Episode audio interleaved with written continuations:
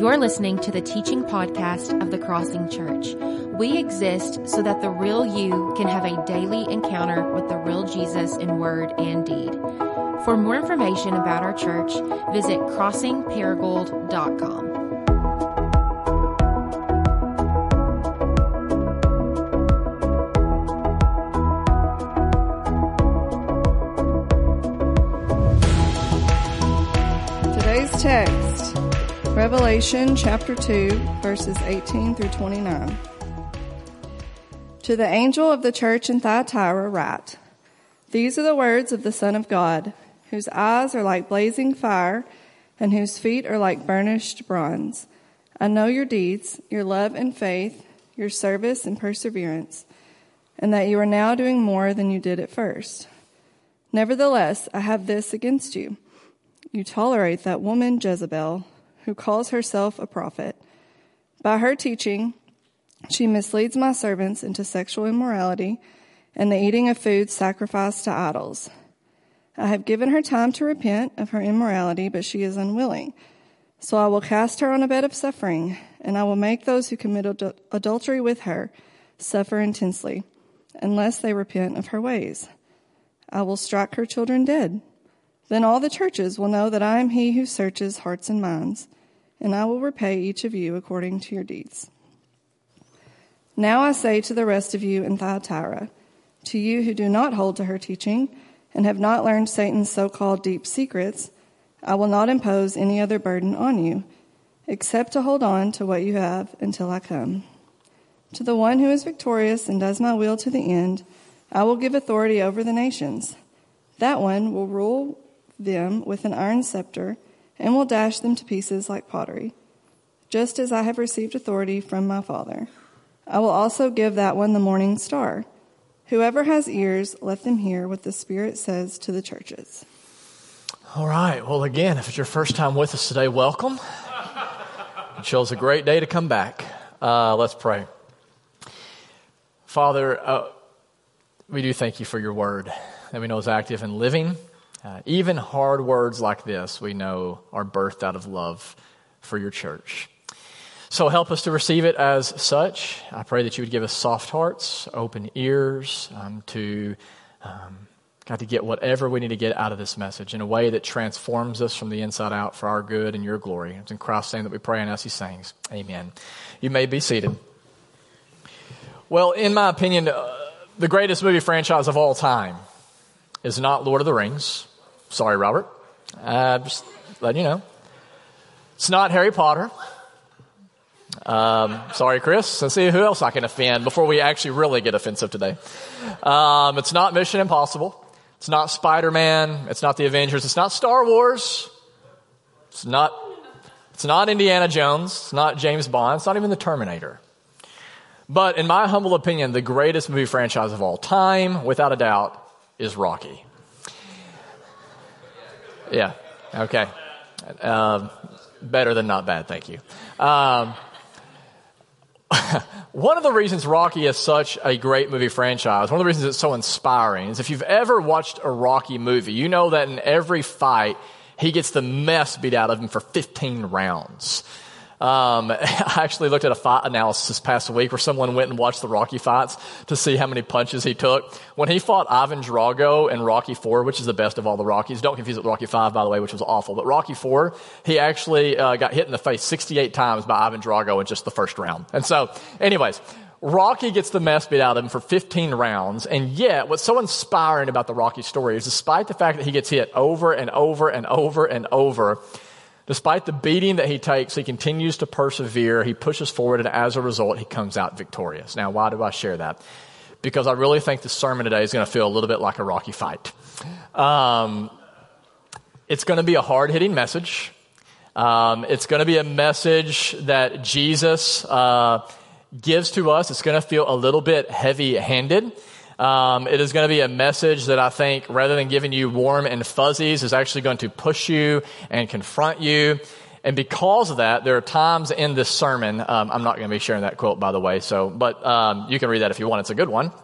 Um, there might be times in this sermon that you find yourself, as a result of this hard hitting message, getting angry with me. And I just want to say, if that is you, um, first off, just I would encourage you to give me some grace and ask yourself if you start getting mad, like, how would I preach this message if I was Jared? Um, that would be a good exercise for you. And then secondly, I just want to remind you that I am only the messenger. Uh, that my goal is to just love you the best I can by preaching this Bible, even the hard parts of it that we would rather not deal with, even if it means that by doing so, uh, I become less popular. And what I want to say is this. If you're in the room today, you're watching online, and you would not identify as a Christian, if you are not a follower of Jesus, let me be very, very clear. Jesus is not writing this letter to you. Okay? So you're kind of off the hook around this message particular. He's writing to the church, to people who would identify as Christians. Secondly, I want to say this. If you are here and you are fighting your sin, if you are really truly struggling and you're trying to grow in Christ's likeness, Jesus is not talking to you in this letter. Who he's talking to today is the person who, rather than fighting their sin, is flirting with sin. He's talking to the person who has become apathetic, who has begun to think that sin is really not that big of a deal. If that's where you are, Jesus wants to have a word with you today. And as we're going to see, it's not a very easy word. With that, look with me in chapter 2, verse 18. And by the way, the notes for the sermon is on the YouVersion Bible app if that interests you. But Jesus says to the angel of the church in Thyatira, let me stop right there and just say this. Unlike all the other cities that Jesus is writing to, the church of Thyatira is not an impressive city. It's actually a very small, blue collar type city. It would be much more like Paragould than the rest of the cities.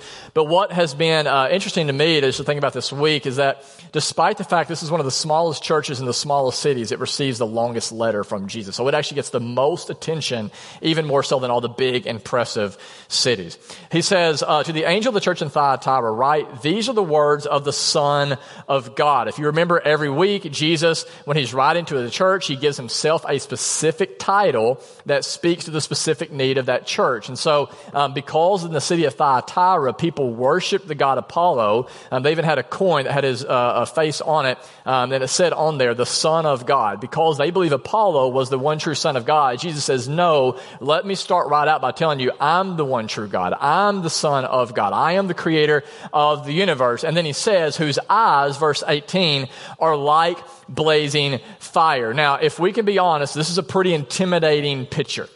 This is probably not a picture of Jesus you had in Sunday school, right? Whenever your teacher got the felt board out and they put Jesus on the felt board, more than likely Jesus had, you know, a white robe with a blue beauty sash. You'll remember that? He had like the feather blonde hair. He was more Swedish than Jewish. Um, more than likely, you did not have an image of Jesus Sunday school with flames in his eyes. It's a pretty terrifying image, but it's also a comforting image because what Jesus is saying when he says, My eyes are like blazing fire, is it's terrifying because one, he says, uh, My eyes, what he's saying is they, they pierce the darkness. He said, My eyes are like a, a, searchlight. They expose the hidden corners of your life. This is why in verse 23 he goes on and he says, I'm the one who searches the mind and the hearts. In other words, Jesus is saying, I know every motive behind every action, even those that are done behind closed doors. So this is a terrifying image, but it's also a comforting one because not only does fire penetrate the darkness, it also cleanses impurities it refines, which means that when Jesus shines the light, his light into the darkness of your own life, he doesn't do so to harm you, but to help you, to heal you, to refine you, to make you more like Jesus and therefore the best version of yourself.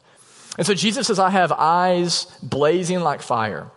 Next, it says, My feet are like burnished bronze. So, my feet, he's saying, are so strong, they're so durable, they can tread upon all evil until it's trampled into nothingness. And so, right out of the gate, what Jesus is very clear on is one, I am the true Son of God. Two, I am pure. And three, I am powerful.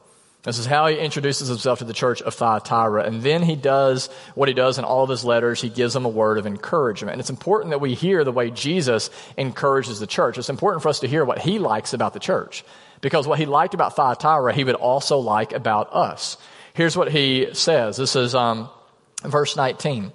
I know your deeds, your love and your faith, your service and your perseverance, that you are now doing more than you even did at first. So Jesus says this is a church that has a lot going for it. He says, unlike the church in Ephesus, uh, Ephesus, which we studied the first week, he says that you actually are known for love. You genuinely care for each other. He says this is also a church that's faithful. You're loyal. Uh, you're a people who are actually serving and meeting the practical needs. Like the pastors aren't having to always come and be like, please serve, please serve, please serve. Like you're, you're pitching in, like you're, you're pulling your weight. This is a church that is persevering even in the midst of great persecution where people are being killed for their faith. He says, You're staying the course. And then I love this. He says, Not only that, but you're actually doing more now than you even did when you got started. Whenever we decided to plant a church 10 years ago, one of the books that I read in residency was called Outgrowing the Ingrown Church. And the premise was this the older a church gets, the more inward focus it gets. When a church is, is planted, when it started from scratch, and you guys know this, if you were like one of the six or even like one of the 15 or the 20 who was here in the early days, there was a ton of energy and a ton of passion. Like it's all hands on deck. You're excited. You're going to change the world. We're going to do things different than anybody else. I mean, there's just all of this. What happens is, is, is uh, uh, the longer you go, the more established you get. And the more established you get, the more you begin to attract people who are here just primarily to consume an already made product. And so there's programs, there's resources. And so rather than being outward focused, we, we become inward focused. And when we become inward focused, when we become ingrown, we become infected. And this is how a church slowly but surely dies a boring death. But Jesus says, look, this is not happening in Thyatira. You guys aren't becoming inward focused. He says, you're actually doing more now than you were in the beginning. You have more energy to do good works now. You, you're moving forward. You're living on mission. You're growing. But as we're about to see, not all growth is good growth. It's possible to be a church that is growing and yet you're not healthy. Look what he says next in verse 20. He starts by saying, Here's all the things I love about you. Nevertheless, verse 20, I have this against you. And what does he have against him? That you tolerate that woman, Jezebel. Now, every scholar that I read agrees that it is very unlikely that this woman's name was actually Jezebel. And that is because to name your daughter Jezebel during the first century would be like one of us naming our kids Adolf Hitler. You just typically don't tend to name your kids after the most evil people in the world.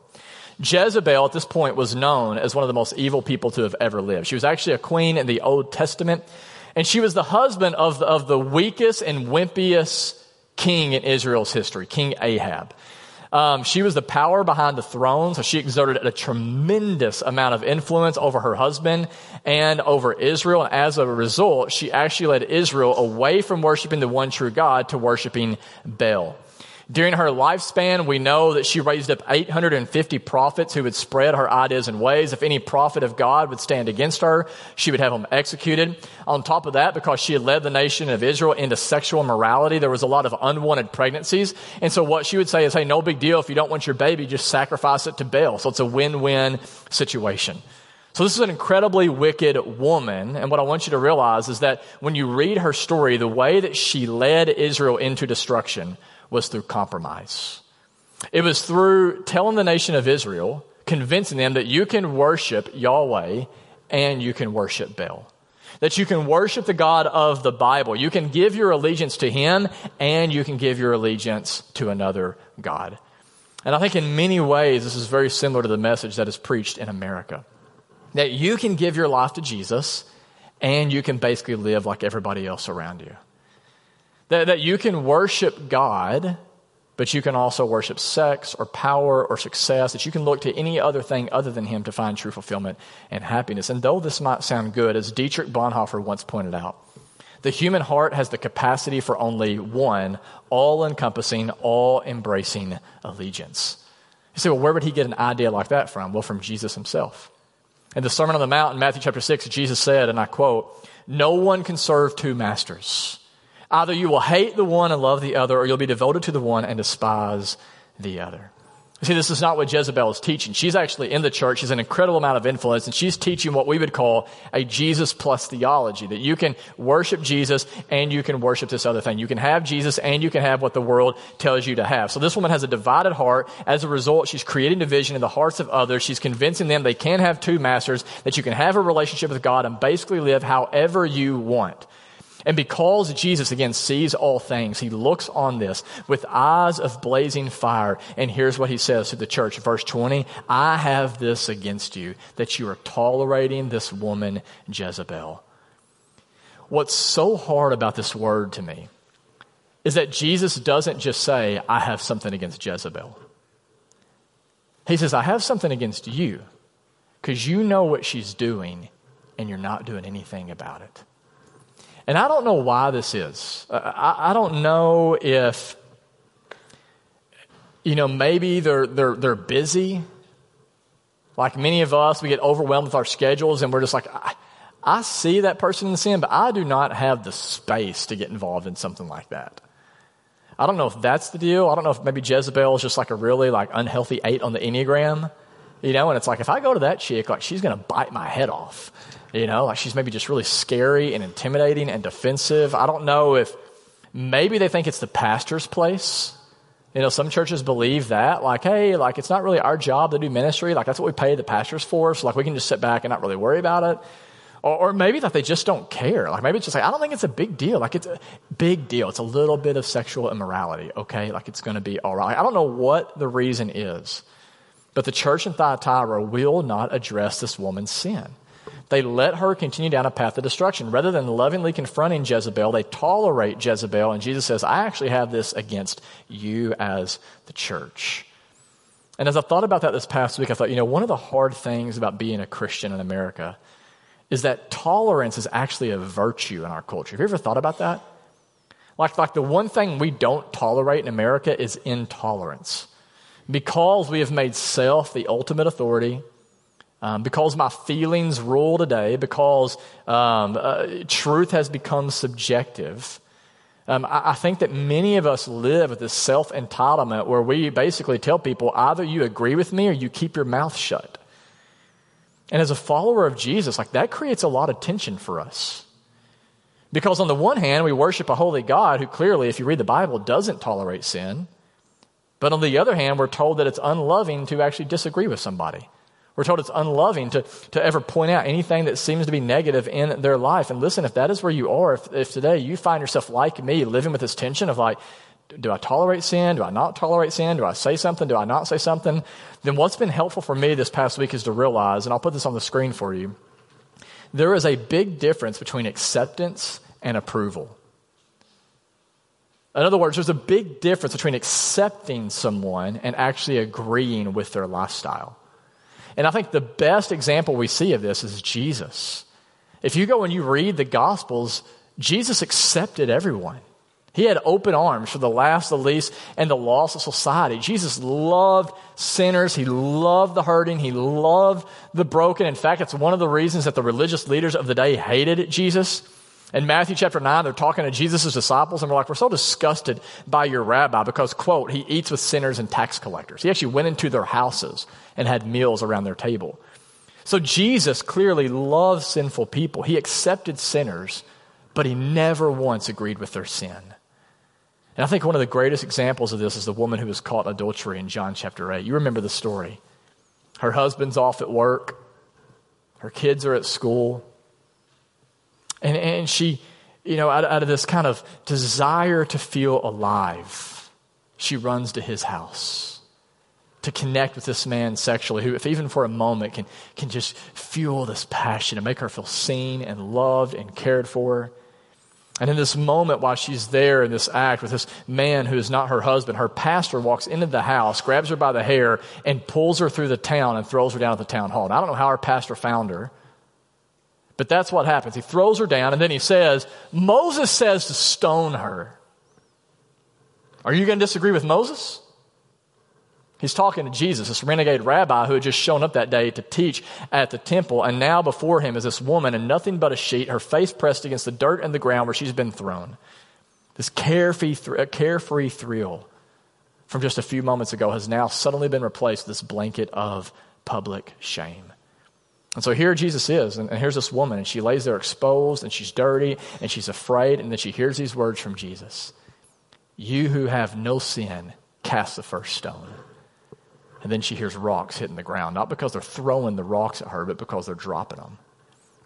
And in this credible act of mercy, Jesus, by the way, could have stoned this woman because he was without sin. He could have said, All right, so they're all a bunch of sinners. They can't do anything to you, but now I'm going to. But he doesn't do that. Here's this perfect, sinless man. He stands her up to her feet. And with all of her accusers gone, she looks at Jesus right in the eyes, and now she sees a man who has loved her more than any other man has ever loved her. And he speaks those words where he says, I do not condemn you. And we love that. We love that line, but we forget in the very next words that come from his mouth. He says in John chapter 8, verse 11, Neither do I condemn you now. Go and sin no more. Go and leave your life of sin. Stop looking to these men who will never be able to do for you what only I can do. So, in this moment, Jesus accepts this woman. And by the way, let this encourage you. He accepts her when she's at her lowest point. Some of you this morning, maybe you feel like you're at your lowest point, the darkest point in your life, and you need to know that Jesus will meet you there with love in his eyes. Jesus says, I, I, do not condemn you. He accepts this woman at her lowest point, but he never agrees with her lifestyle. He says, I do not condemn you for what you have done, but do not do it again. Go and leave your life of sin. And essentially, this is what Jesus says to Jezebel. In verse 21, if you look with me, Revelation 2.21, he says, I have given her time to repent. And by the way, notice that, that Jesus doesn't just like you know, had this hair trigger temper. He's like this moral police that as soon as he sees you screw up, he's like, bam, gotcha. Prepare to die. Like he says, I've given her time to repent. Now, we don't know how much time it is, but he has gone to Jezebel over and over and over and said, please turn from this. Please don't go down this path. Please don't do this to yourself and do this to others. But for whatever reason, Jezebel does not want to be forgiven. She does not want to give her life to Jesus as the Lord of her life. As I've given her time to repent of her sexual immorality, but she is unwilling. So, verse 22, look at this. I'm going to cast her on a bed of suffering, and I'm going to make those who commit adultery with her suffer intensely unless they repent of her ways. And I'm going to strike her children dead. Then all the churches will know that I am he who searches the heart and minds, and I will repay each of you according to your deeds. Well, this is a part of the Bible that many of us wish that we could just cut out and pretend like we have never read it. On the surface level, doesn't it seem like Jesus is being a little bit harsh? It does to me. But if you dive a little bit deeper, what you will see is actually behind this is a passionate, fierce, resilient love that Jesus has for his church. You see, in Revelation 21, Jesus actually goes on to refer to his church as his bride. In Ephesians chapter 5, Paul says that because Jesus loves his bride so much, that he is committed to freeing her from the slavery of sin and helping us become the best and most beautiful version of ourselves that we can be. And so what Paul says that mean is, quote, Jesus' agenda for your life is to help you become, this is in Ephesians 5, spotless and without blemish, holy, blameless, and radiant. That is Jesus' vision for his bride, for the church. And because that is true, please hear me, Jesus is passionately opposed to anything that will get in the way of your freedom and your flourishing. And so when sin begins to spread through the body of his bride like a cancer, out of great love for the church, rather than letting her just all die, he steps in he has an intervention, and he does so by cutting out Jezebel and any other cancerous cell that threatens the life of his bride that he cares so deeply for. So, after pleading with Jezebel to repent, right, rather than turning this blind eye, rather than giving this little wink wink, like, oh, girls will be girls, right, or like sweeping this under the rug, because Jesus is not an indifferent husband who's flippant, because he actually cares about his bride so much that he gave his life for her because he knows that sin leads to death and destruction. He says, I'm going to take out Jezebel and her followers and her children. And I think this should be a warning to those of us who are parents. Because there are two things in here that I think we learn from this little verse right here that we wish we could cut out, and one of them is just this. The reality is, as parents, our sins have consequences on our children's future. The sins that we commit today can, in fact, impact our children in a negative way in the days and years to come. And there are many examples that we could give of this. I think some of the most low lying fruit is divorce. And I just bring that up because it's so popular in our culture. And I don't want to shame those of you who have been the product of divorce or you've gone through divorce. But we just need to realize, like, despite what our culture says, like that, that the divorce is just a danger free zone for kids, even therapists, like not even Christian therapists, but Christian and non Christian therapists alike will tell you, like, that's just not the case. That's a sham. Like, divorce actually creates grief and trust issues and insecurity and anxiety and a fear of commitment in the heart of a child they'll have to wrestle with for the rest of their life, if not for the grace of God. And why is that? Because parents' sin have consequences on their children's future. We need to hear this today. Like, this is a hard word, but please hear me. Like, God is forgiving, but sin is not. Like, guys, sin is merciless. Sin is cruel, it's unforgiving, and it has consequences that can wreak havoc on generations. And if that's not bad enough, what I think this passage also shows us today is not only are the consequences of our sins passed down to our kids, but our actual sins can be passed down to our kids. Meaning that, that our sin, just like our DNA, like the color of our eyes or our physique or our personality can in fact be passed down from one generation to the next. So one generation sin can become the next generation sin and can become the next generation sin. And you're like, well, where do you see that at in the Bible, Jared? Well, I mean, there's a lot of examples, but just think about the story of Abraham. You guys remember the story of Abraham? I mean, who, who committed the sin of lying and favoritism and had a dysfunctional marriage. And as a result, what happens? He passes that sin down to his son Isaac who then passes it down to his son Jacob, who then passes it down to his sons. And we don't just see this in the Bible. I mean, we see this in our culture. I think about Don Crittenden, who's a member of our church, he used to oversee Greene County Jail. And I once asked him, like, how many people here uh, are repeat offenders? And he's like, oh, about 80% of them continue to return. He says, a lot of times it's generational. He said, like, there's times where I've had three generations of people, family members, in the jail at the same time grandpa, dad, and son. Why? because our sins can, in fact, be passed down to our kids. And I believe this is actually what we see happening in Thyatira. I believe that because of Jezebel's sins, they are being passed down to her children. And I, and I would assume her children probably at one time said something like, We'll never become like our mom, which usually ends up meaning you're going to become like your mom. And they just begin to embody and, and, take on the exact same practices as Jezebel had taken on. And as a result, out of love, out of a way of protecting his bride, Jesus says, I'm going to take them all out before this thing gets out of control. Uh, Eugene Peterson, uh, Ashland Holland, you can thank her for sending this to me if you like this quote. He says it like this in his message paraphrase of Revelation 3 20 through 23. Why do you let that Jezebel who calls herself a prophet mislead my dear servants into cross denying, self indulging religion? I gave her a chance to change her ways, but she does not want to. I'm about to lay her low along with her partners as they play their sex and religion games. The bastard offspring of their idol whoring I'll kill. Then every church will know that appearances do not impress me. I x ray every motive and make sure that you get what's coming. Well, thanks for coming, everybody. Hope you've been as encouraged by this as I have today. Let's pray. Just kidding. Um, it's going to get a little bit worse first, and then we'll pray. What do you do with a passage like this? We pretend it's not there. What do we do? Well, I think if we're going to be obedient, there's two responses today. And the first one is this if we're going to take Jesus' words seriously, we need to draw a line in the sand and we need to choose to live a life of no compromise we need to err, if anything, on the side of holiness. To go from flirting with sin to fighting sin. And I think the way that you do that first is by honestly assessing your own heart this morning and saying, Jesus, is there any area where I've been tolerating sin?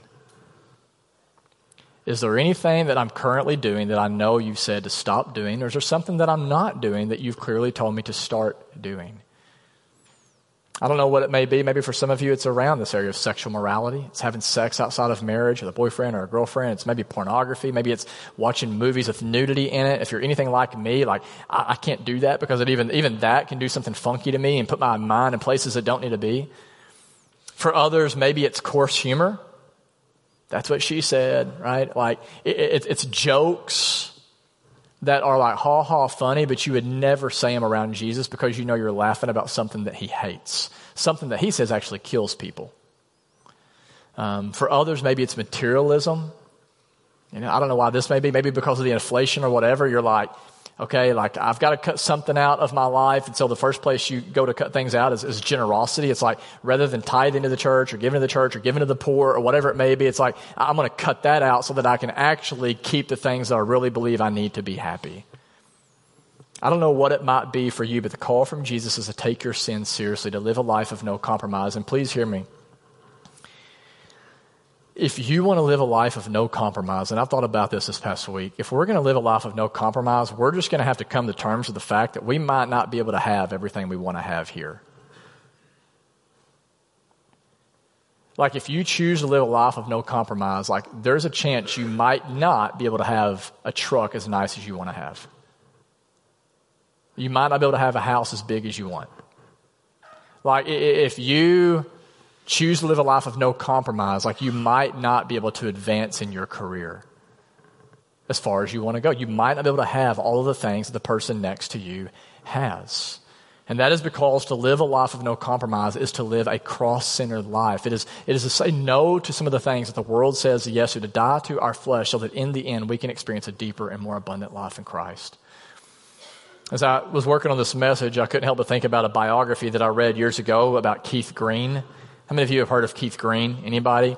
Awesome. Yeah, man. Um, listen to some Keith Green today. He was a hippie, kind of singer songwriter who had a massive impact, uh, not just on the music industry, but on the church, and still does have a massive impact on the church today. And here's what's incredible to me. Um, he, he, actually died, by the way, at the height of his career due to a plane crash. And uh, his wife, Melody Green, decides to write a book about her husband. So that's sweet. Like, I want to tell my husband's story. And think about this if anybody knows you today better than anybody else, it's your spouse. Would we all agree with that? Like, hopefully. Um, like, we can all pretend and put on our happy faces and look all holy and all that when we're here on a Sunday morning. Like, we all have enough energy to do that. But, like, you're going to let your guard down with your spouse. Like, they're going to see the best of you and the worst of you. So, Melanie Green, knowing everything about her husband, she decides, I'm going to write a book about him and I'm going to give the book a title that sums up his life. And you know what she titled the book? No compromise. How awesome is that? That the woman who slept beside him, who saw him behind closed doors, even when he was at his worst, said, Do you want to know what sums up my husband? He was a man who drew a line in the sand and said, Even if everybody else is doing it, if Jesus said no, then I say no. Like, that's what sums up my husband. He's a man who pursued holiness. And as I thought about that, I thought, you know, isn't it true that the people that we remember and we read about are not the people who go with the flow? But it's the people who, like Steve Green, choose a life of no compromise. And so I just want to ask you this morning is there any area of compromise in your own life? Is there any sin that you maybe even right now are being convicted by that you've refused to repent of? And if so, listen, I, I want to say this with love in my heart. If that's where you are, it is not going to end well for you. Like you're not so special that the spiritual laws of the universe are going to make an exception for you. I think back to that line in verse 21 I gave her time to repent, but she didn't want to. How much time? We don't know. And that's what's so scary. Jesus will give you time to repent. Maybe he's even been giving you time to repent, but you continue to flirt with these same sins. Continue to compromise, and eventually Jesus is going to say, according to the Word of God, enough is enough. It's over. No more time. And so, if there's a sin in your life that you've been flirting with, that you've been convicted by, like, don't be like, well, I'm going to deal with that next week. I'm going to deal with that tomorrow. No, deal with it today. Deal with it while you still have time. History is littered with people who have shipwrecked their faith, broken their hearts, and destroyed their lives because they did not take the little sins seriously. So, if we are going to take Jesus' words to heart, we have to choose to live a life of no compromise. And then, lastly, what I would say is we have to choose to walk through our own fears for the purpose of confronting one another. In James chapter 5, James says, My brothers and sisters. So again, he's talking to the church. Remember, if you're not someone who identifies as a Christian, this is not a word to you today. My brothers and sisters, if one of you should wander from the truth and someone should bring that person back, remember this. Whoever turns a sinner from the error of their way will save them from what? Death and cover a multitude of sins. I've shared this before, but I can't ever read that verse without thinking about my brother. I was here in the first service today, and I remember whenever I was in ninth grade, and and and um, I don't know, it was probably six thirty a.m. on a Thursday morning, a Friday morning. Hadn't even woken up yet for school, but I'm awoke. I, I, I wake up because my mom is screaming. She's hollering, she's crying. She comes into my room and she's like, "Grant's dead. He's dead. He's dead."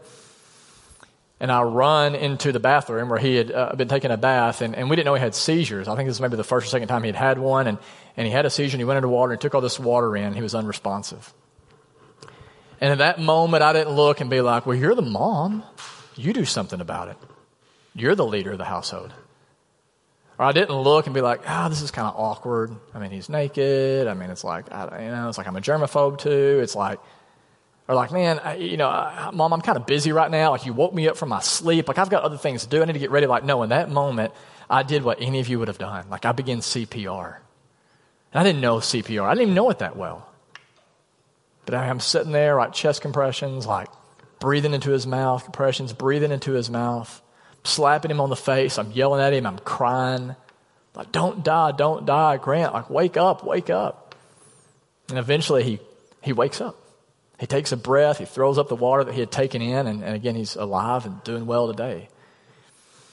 And when I look at that and I think about it in light of James chapter 5, what I believe James is saying is that should be the same level of seriousness that we should pursue someone who's drowning in sin. That rather than making excuses with love on our heart, we should go to that person and help them turn from sin so that we can ultimately, he says, save them from death. And on a practical level, if you're like, how do we do this? Like, how do we go from tolerating sin to actually lovingly confronting those we see in sin? Well, I would say three things very quickly is one, definitely make sure that you remove the plank from your own eye before you point out the speck in your brother's eye or your sister's eye. And that doesn't mean you have to be perfect. Some people think, well, who am I to ever say, I got sin in my own life? That is not what that verse means. It just means you should care more about your own sin than you do the sins of others. You should be more broken about your sin than you are broken about the sins of others. And so just make sure that you're dealing with your sin first before you go to someone else. Secondly, I would just always encourage you to pray. Just check your heart.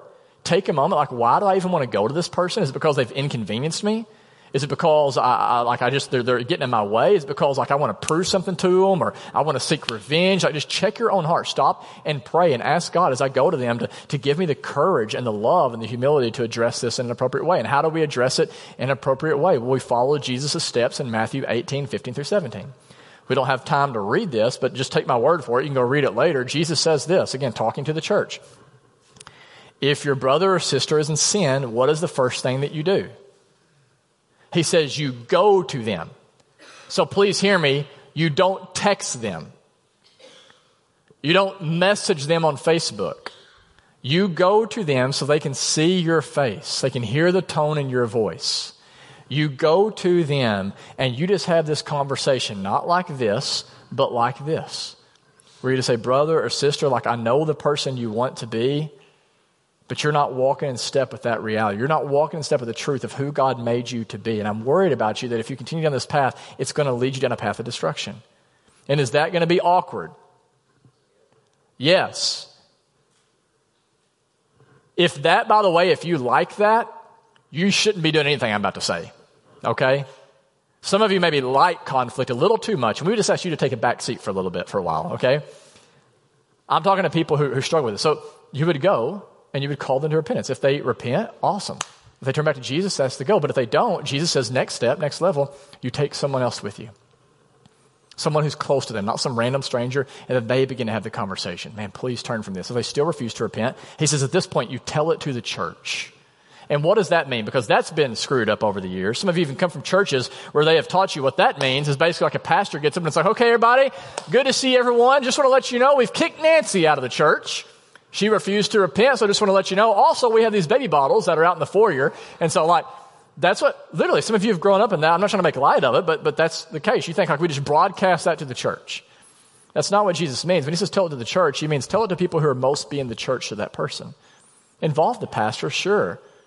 But bring in the missional community, bring in the people who are closest to them to say, this is a very serious deal. We love you so much. We want to call you to turn from these lies, to turn and trusting in Jesus.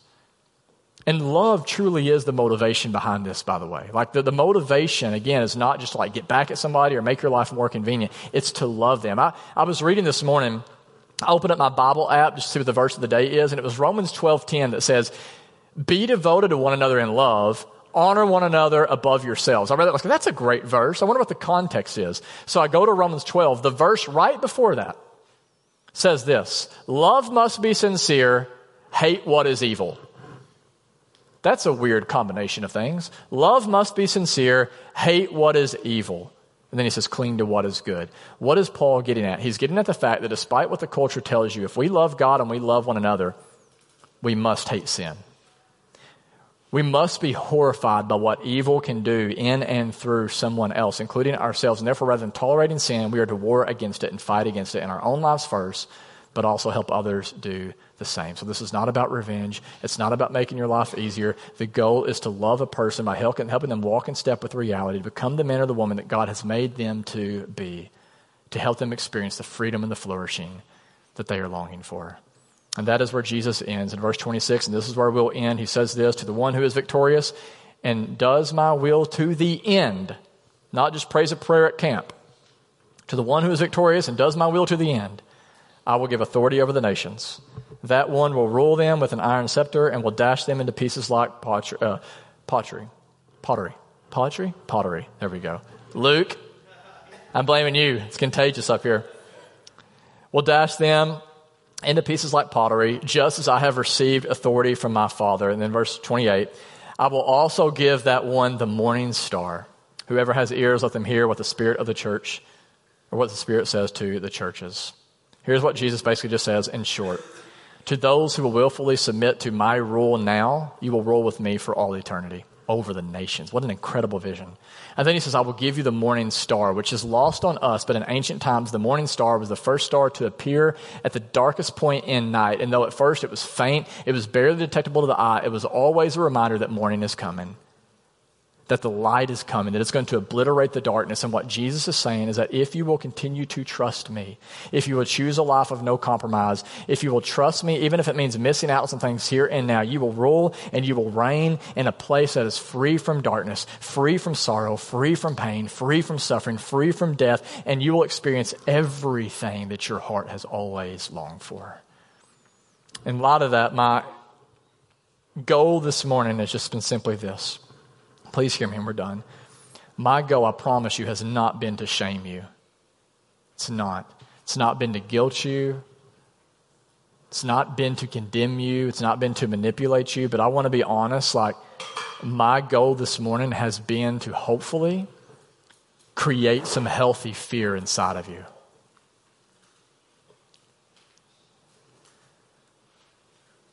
And I want to say this, and I, think I'm saying this from a place of love. If you can listen to a message like this and not have a little bit of fear, you're probably the one who should be most afraid this morning. In Romans chapter 1, we see the wrath of God on full display. And what does the wrath of God look like in Romans 1? It's not hellfire and brimstone. It's eventually you run out of time. Jesus says, I've tried so hard to call you to repent, to stop flirting with this. And you refuse. And so in Romans 1, what does he do eventually? He says, You know what? You can have it. Take it.